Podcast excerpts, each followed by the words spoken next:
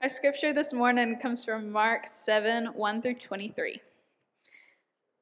The Pharisees and some of the scribes who had come from Jerusalem gathered around him. They observed that some of the disciples were eating bread with unclean, that is, unwashed hands. For the Pharisees and all the Jews do not eat unless they have given their hands a ceremonial washing, keeping the traditions of the elders. When they come from the marketplace, they do not eat unless they have washed. And there are many other customs that they keep that they received and keep, such as the washing of cups, pitchers, kettles, and dining couches. So the Pharisees and scribes asked him, Why don't your disciples live according to the traditions of the elders, instead of eating bread with ceremonially unclean hands? He answered them, Isaiah prophesied about you hypocrites, as it is written, This people honors me with their lips, but their hearts are far from me. They worship me in vain, teaching as doctrines humans command. Abandoning the command of God, you hold on to human tradition. He also said to them, You have a fine way of invalidating God's command in order to set up your tradition.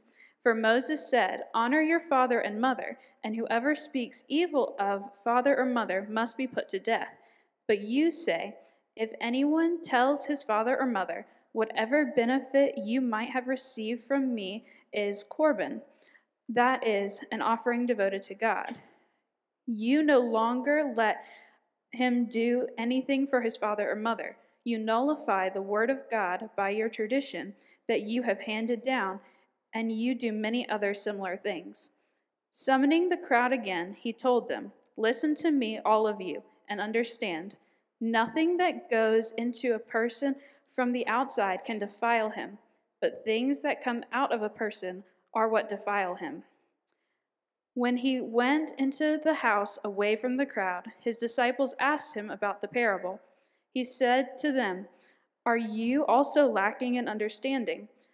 Don't you realize that nothing going into a person from the outside can defile him? For it does not go into his heart but into his stomach and is eliminated. Thus he declared all foods clean. And he said, What comes out of a person is what defiles him. For from within, out of people's hearts, comes evil thoughts, sexual immoralities, theft, murder, adulteries, greed, evil actions, deceit, self indulgence, envy, slander, pride, and foolishness. All these Evil things come out from within and defile a person. This is the word of the Lord. Thanks be to God. Thank you. To the to the scripture before I preach it with y'all, and I always think, if I hadn't studied this this week, would I be confused? I think I know the answer. Uh, so my hope is, is to explain to you uh, this scripture. The Bible says that all scripture is breathed out by God and is profitable. There's nothing that we're going to read in the scripture that doesn't have something to speak to us. So we can trust that even though we might read the scripture at first and go, I'm not quite sure what that's trying to say, we can trust that God intended the scripture to speak to our hearts even today. All right, what, what, what we'll get into what the scripture is teaching us is this we need something more than religious acts to save us. We need something more than religious acts or rituals to save us. We must be clean from the inside out through the cross of Christ and the power of the Holy Spirit. We're going to jump in the text. Let's ask the Lord for help. Father, would you help us to understand your word? That nothing is written by accident or by chance, but you have sovereignly placed it in front of us so that we could know who you are, we could know who we are, and what you have done for us and what you how you call us to respond. So Lord, open up our eyes that we might see marvelous and great things in the scriptures and that our hearts will be drawn nearer to you in worship and obedience. In Jesus' name, amen. All right, so the first thing that's going on here is they talking about washing your hands. All right. Now, when I first started reading this, this scripture, the scripture about ceremony, unclean, clean hands, and washing your hands, and you don't eat without washing your hands, all this kind of jazz like that. I started thinking about my sister who's in public health, and I bet she's like, "Y'all better wash your hands," you know. like, so let, us dig in. What, does he talk about? Is this about bacteria? The hint, it's not. All right, listen. So the Pharisees, these are religious leaders. The Pharisees and some of the scribes who had come down from Jerusalem gathered around him. They observed that some of his disciples were eating bread with unclean, that is, unwashed hands. For the Pharisees and all the Jews do not eat unless they give their hands a ceremonial washing, keeping the tradition of the elders. When they came from the marketplace, do not, did not eat unless they have washed. And there are many other customs that they keep. He kind of named some stuff. And so the Pharisees and the scribes asked him, Why, Jesus, don't your disciples live according to the tradition of the elders. So there's a couple of things going. In the first verse of, of the chapter, it says that the Pharisees and some of the crowds had come down from Jerusalem. So they went from one city to another city, mainly to pick a fight with Jesus. That, that's the whole, they wanted to come, they wanted to find some sort of issue with Jesus so they could have an argument like, how was he failing? There was some jealousy. They didn't like the power and, and the influence that he was having, so they was feeling some kind of way. Now, that's a kind of a little bit of a sermon point that sometimes people go out their way to message you. All right? But what is this about washing hands? So this is not primarily about hygiene. This is this is centuries before bacteria theory came out, okay? It's not about hygiene, but it's about religious purity. In other words, they thought that others were spiritually dirty. And they had been around some maybe some sinners. And so they had to, to clean themselves before they would eat. Not because they wanted to have squeaky clean hands, but because they looked down on the others that were around them. If you, if you pay attention, it says, particularly when they would go to the marketplace and come back. The marketplace is it's kind of like the grocery store. Who go to the grocery store? Everybody. All kinds of people go to the grocery store. And so they go into the grocery store and they're looking at everybody. I bet they unclean and he unclean and he unclean. He probably messed up. When I get home, I need to wash that filth off of me.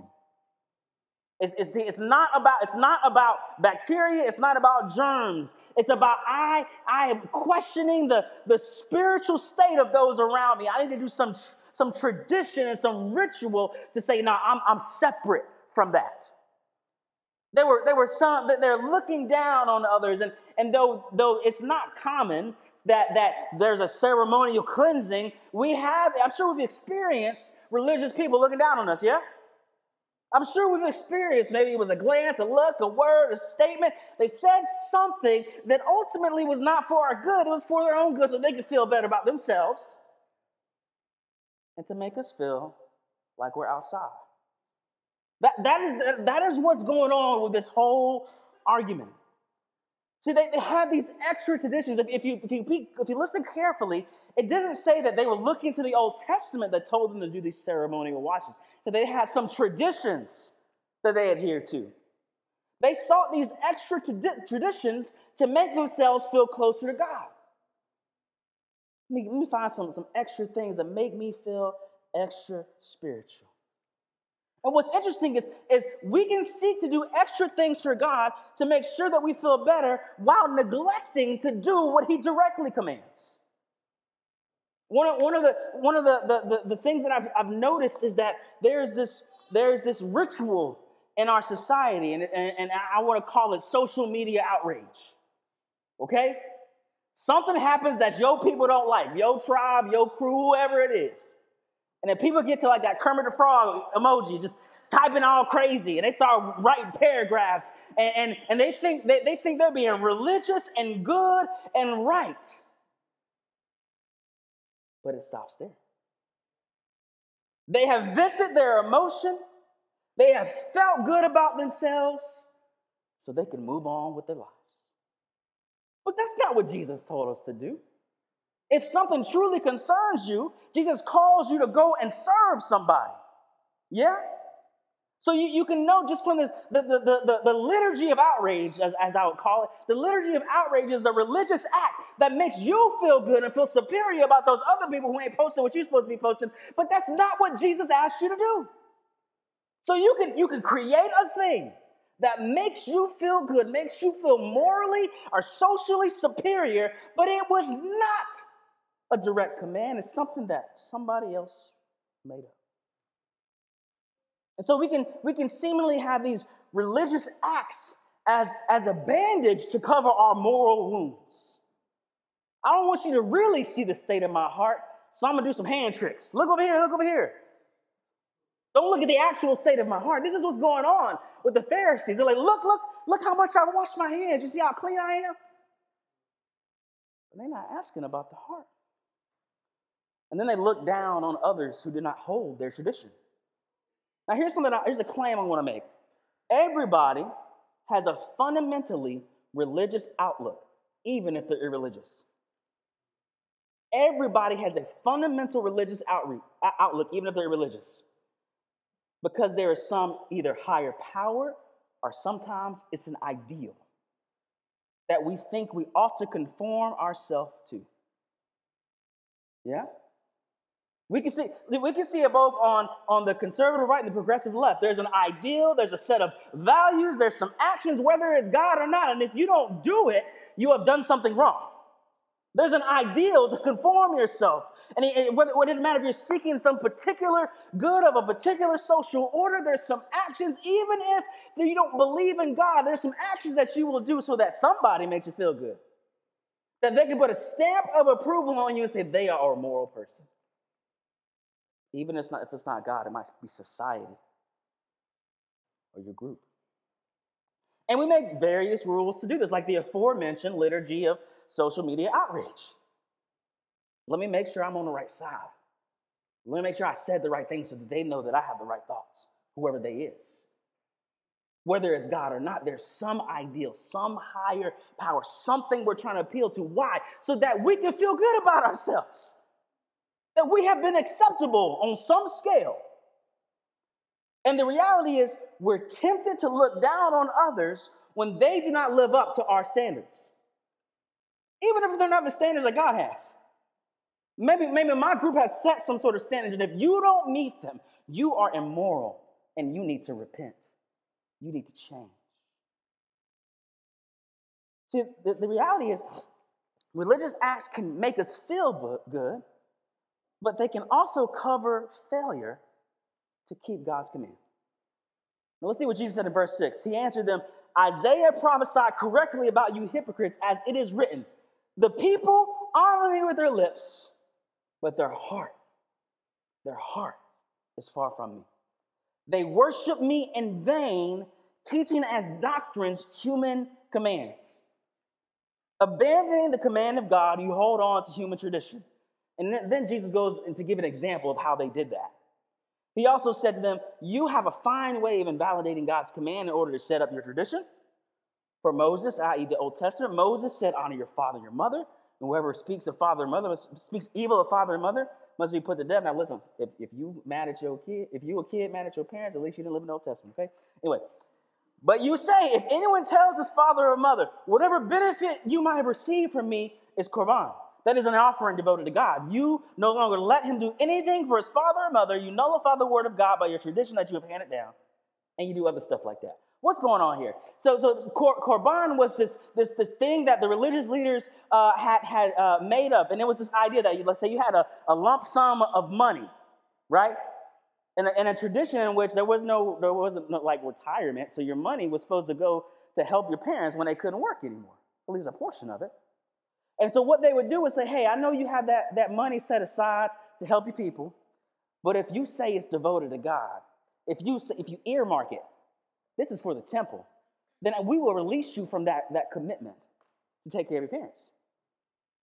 Now, the irony is, who got the money? The, the same religious leaders who made up the rule. They're the ones who got the money. And so, so listen, if you was if you was feeling salty towards your dad and you were like, I don't like you, Korban, look, Dad, the Lord got hold of my heart. And I know you needed this money for some food, but look, I earmarked it for God. And they would have went to the religious leader and say, hey, my, the, my, my, kids ain't taking care of me. That's, that's, the, that's the, the, the, the social custom. And they was like, he said it was Korban, man. What you gonna do? So the reality is someone could have been mad and holding anger and hatred in their hearts towards their parents. And they could have covered it up with this religious tradition and made themselves feel good and made the temple get some more money. So Jesus wasn't just saying anything. He was like, let me give you an example of how it goes down. Let me be clear. They used a religious motivation, a religious tradition, a religious custom to get themselves out of obeying what God clearly said. You think, could that, could that happen now? I think it could. A lot of times it'll, it'll work like listen, listen, I know I didn't obey God here, okay? But I did this other thing. I'm gonna tell you, I'm, this, I can't even make this up. There's this guy, he used to come to the church in the middle of the week. He'd come in there and he would put some money in the box, in a little plate. I said, hey man, we here on Sundays. You can come then. He'd be like, nah, nah, I don't need to come then.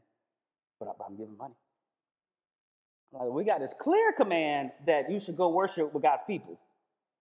But he wanted to obey this obscure custom that he made. Now, in his heart, he felt good. He did something. But he didn't obey the clear command.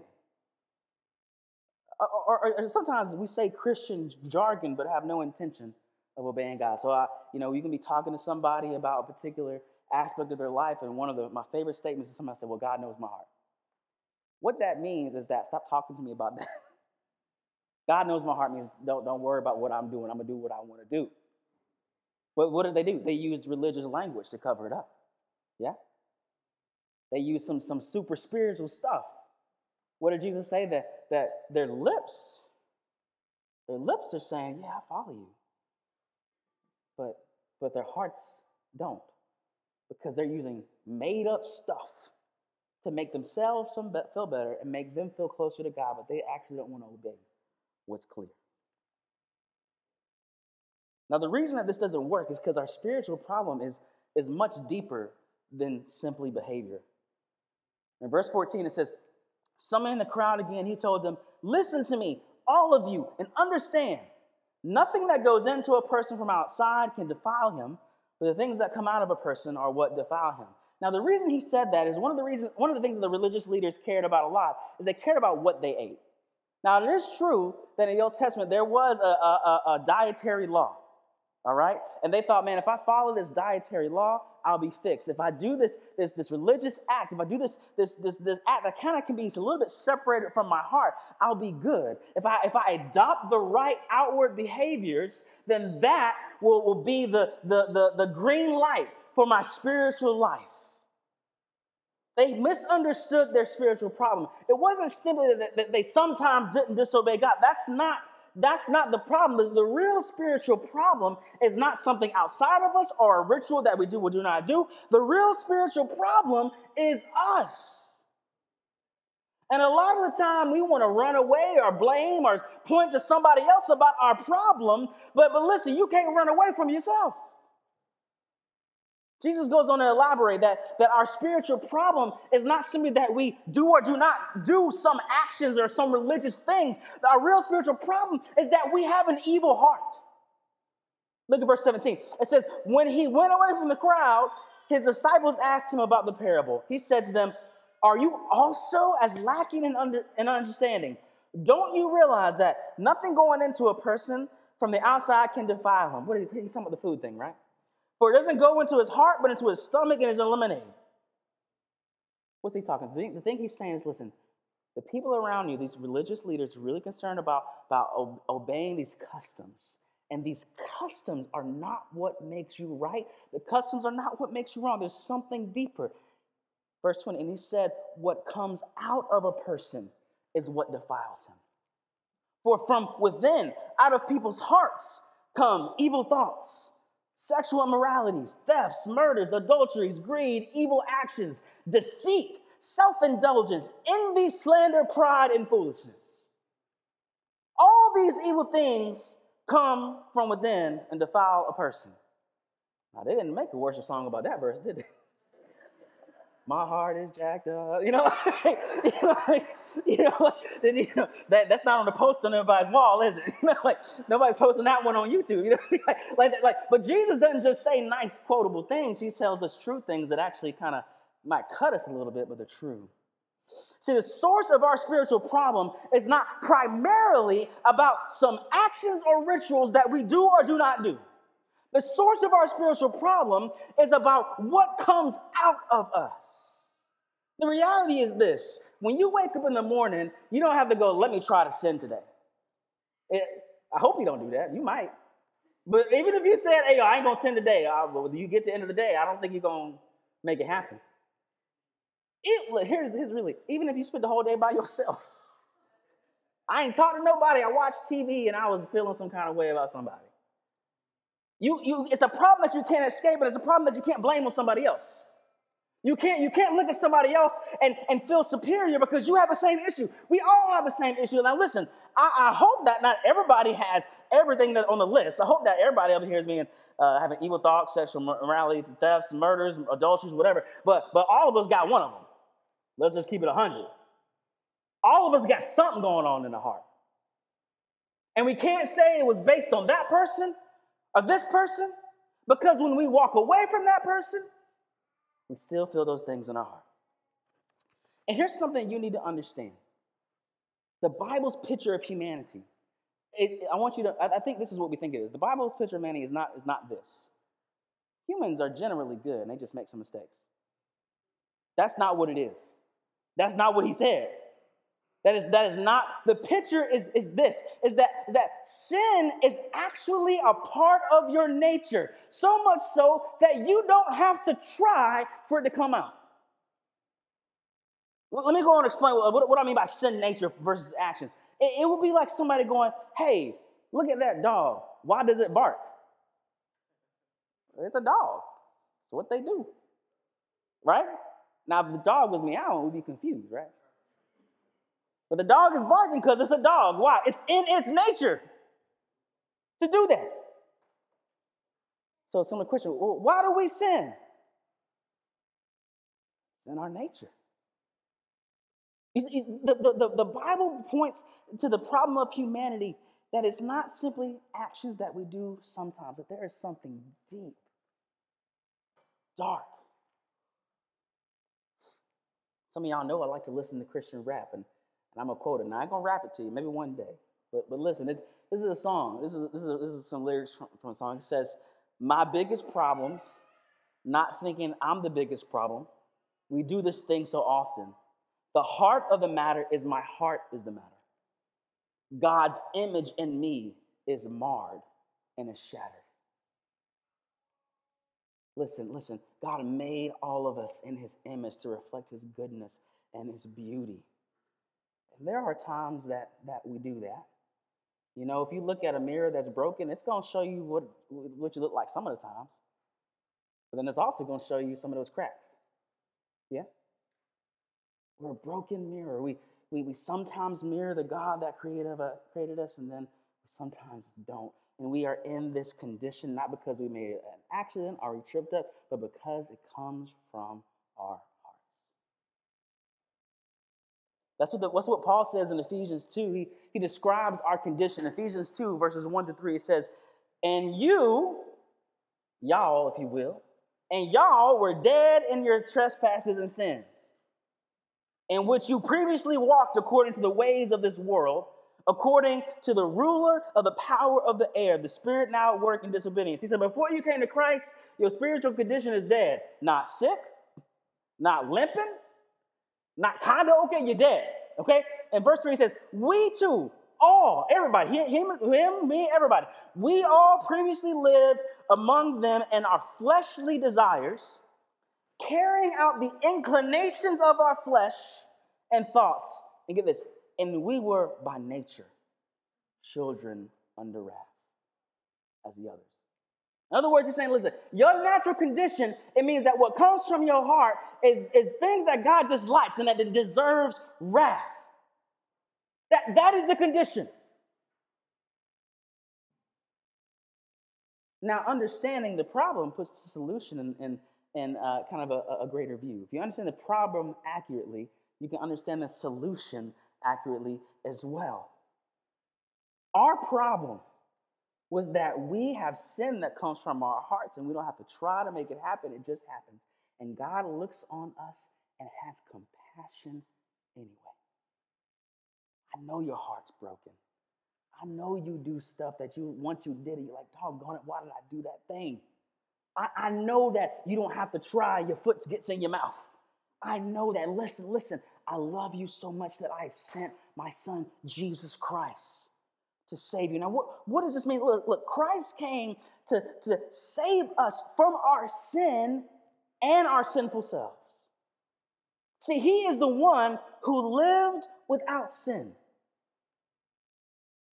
There's, there's never a, a point in his life where he has this experience that sin is flowing at his heart like we do. He was pure in heart. Listen, Jesus said the greatest command is to love the Lord your God with all your heart, soul, mind, and strength, to love your neighbor as yourself. Listen, he fulfilled that. At the moment of greatest weakness, when he's at the garden thinking about the cross that is supposed to be put on his back, he says, Not my will, but your will. He loves God. And the moment of his agony, when he is on the cross and people are looking at him, shaking their head and saying, Well, you said you were this great person. Why don't you come down? What comes out of his mouth is, Father, forgive them. From his soul, he obeyed God. It wasn't, he's the exact opposite of us. His nature is holy and righteous and good. And what flows naturally out of him is things that honor and please God, things that bless other people. And beloved, if anyone deserved to die on the cross, it was not him. Yet the one who had a pure heart, he died on, our, on the cross in our place. And, that, and another, another rap song, it says, Jesus, he's appeased the judge who's just, and his heart beats with thumps of love for us. Listen, listen, our sin, not just the actions, but the very nature, actually are deserving of a judgment from the just judge. But the just judge has provided an advocate for us that Jesus Christ died on the cross in our place. Why? Because he loves you. His heart beats with thumps of love for us. And this same Jesus rose from the dead, and he uses his power over death and sin to make us new. Listen, we got two problems according to this text. The first problem is, is we sin, right? And we have a sin nature. The second problem is it says that, that our hearts are just inclined. So, what about the inclination? What are we going to do about that? Listen, the Bible says that Jesus not only forgives us for our sins, but he gives us a new heart. Listen to this prophecy from Ezekiel. It says, I will give you a new heart and put a new spirit within you. I will remove your heart of stone and give you a heart of flesh. I will place my spirit within you and cause you to follow my statutes and carefully observe my ordinances. In other words, when Jesus comes into the human heart, he renovates it. And at, at the core, he makes you to want to love him and love others. The heart that was once purely a fountain of sin actually have a, has a seed of holiness within it now. Listen, something to think about. If, if you have an inclination to want to love God and want to love your neighbor, that's a gift from the Spirit. That, that's a gift that He gave you because your heart is not naturally inclined that way. But He loves you so much, He says, Let me renovate this thing. Let me go to the core. Let me, let me take out that, that heart that was unresponsive and put in a heart that is. This is the, the, the hope that we have in Christ that He forgives us, that He makes us new, and He gives us new desires for God. Listen, there was a point in my life where I did not care about God. I just, did, like, I wasn't mad at Him. I just, like, I don't care. Christians, go do your thing. It's fine, whatever. I'm gonna do me. I'm gonna do me. Y'all do y'all. All right? I'm gonna be over here. But then there was a point where Jesus took my stony heart and made it responsive to him. And the God that I didn't care about, I began to love. Why? Not because of me, not because my heart was so good, but because he gave me a new heart. And that is the promise that he has for anybody that will call on his name. That you will have forgiveness and a new heart. Now, listen, today we have one of the coolest applications you can have at the sermon, which is the baptism. Yeah, we're, going to witness the baptism today, and, and we're going to see it as a symbol of how Jesus fixes our sin problem. See, see, baptism is chiefly about Christ. In Romans 6, it talks about how, how when someone goes down in baptism, it represents Christ dying for our sins. And that when they come up, it represents Christ rising from the dead. But also represents this other thing that, remember, we had this heart issue, this heart that was not inclined to God whatsoever. It says that, that the old man, that one that was against God, he dies. Then it says the power that rose Jesus Christ from the dead lives in that person. He takes care of our forgiveness, our cleansing, and making us new. Now, what I want you to do is I want you to be be careful not not just you us. I want us to be careful to not fall into the traps of the Pharisees. In other words, we need to, we need to use God's commandments as a grid for self-examination. We need to be careful that our standard is not cultural, but that it's biblical. Yeah? James says that the Word of God is like a mirror. And that if we look at it, we will see ourselves for who we are. Now, that doesn't have to make you only sad. When you see your sin, you go where? You go to Christ. Receive his forgiveness and his renewal again. But we just have to be careful. Because over the years, it's very easy for, for churches and church cultures to elevate things that are not commands. They're not commands, they're preferences. And allows us to disregard what was actually written. I'll give you an example. One of the commandments it says that we should not steal. Now, I hope none of y'all stealing. Please don't. But if you examine that command, you savor it and think about it. This is, how, this is how Martin Luther describes this command. It says, We should fear and love God so that we do not take our neighbor's money or possession, they got it, or get them in any dishonest way, Ooh. but help him to improve and protect his possessions and income. And so you sit with that commandment and go, Am I proactively helping people? Now, that commandment can examine you, and the Spirit can do work, and it does way more than some cultural religious practices. It uses the Word of God to examine your heart. That means that, that Christ uses, can use the Word to identify and uproot sin. That's why we are so we try we try our best to sit, stick close to the scriptures. That's why I preach about stuff that this says. When it, when, do you think I this week I was like, you know what, I want to preach about unwashed hands. That was, but I want to be about the scripture. We need that to be what is testing our heart, and nothing else. The last thing I'll say is that that we can look at the scripture and say the, the measure of spiritual maturity is love. The measure of maturity is not how many religious acts you do right? Because they, the Pharisees, them like, I do this, this, this, this, and Jesus says, but you don't like your dad. That is just straight up. Like you, you, you, you think yourself, you feel good about yourself, but you hate your mama. That's a problem. Listen, if Jesus has changed our heart, the end result is not simply more religious acts. It is love expressed to our neighbor. And that's what Jesus does. He gives us a heart that cares about God and that loves those around us. Let's pray. Jesus, I thank you so much for your word. I pray that you would, you would examine us with your word. Lord God, if, if, if any of us, if we are, are using religious acts or religious words to cover up disobedience, would you please convict us? Lord God, would you, would you help us to live according to your standards, not arbitrary cultural standards, but standards that are written in your word. And Lord, I pray if there's someone in here who hasn't who hasn't experienced the forgiveness and that new heart, Lord, would you draw them to yourself right now? Let them know they can call on you and that you will not respond in anger, but in gentleness and forgiveness. We praise you, we honor you, we thank you for the gospel that forgives us of the sins of our heart and gives us a heart that loves you. In Jesus' name.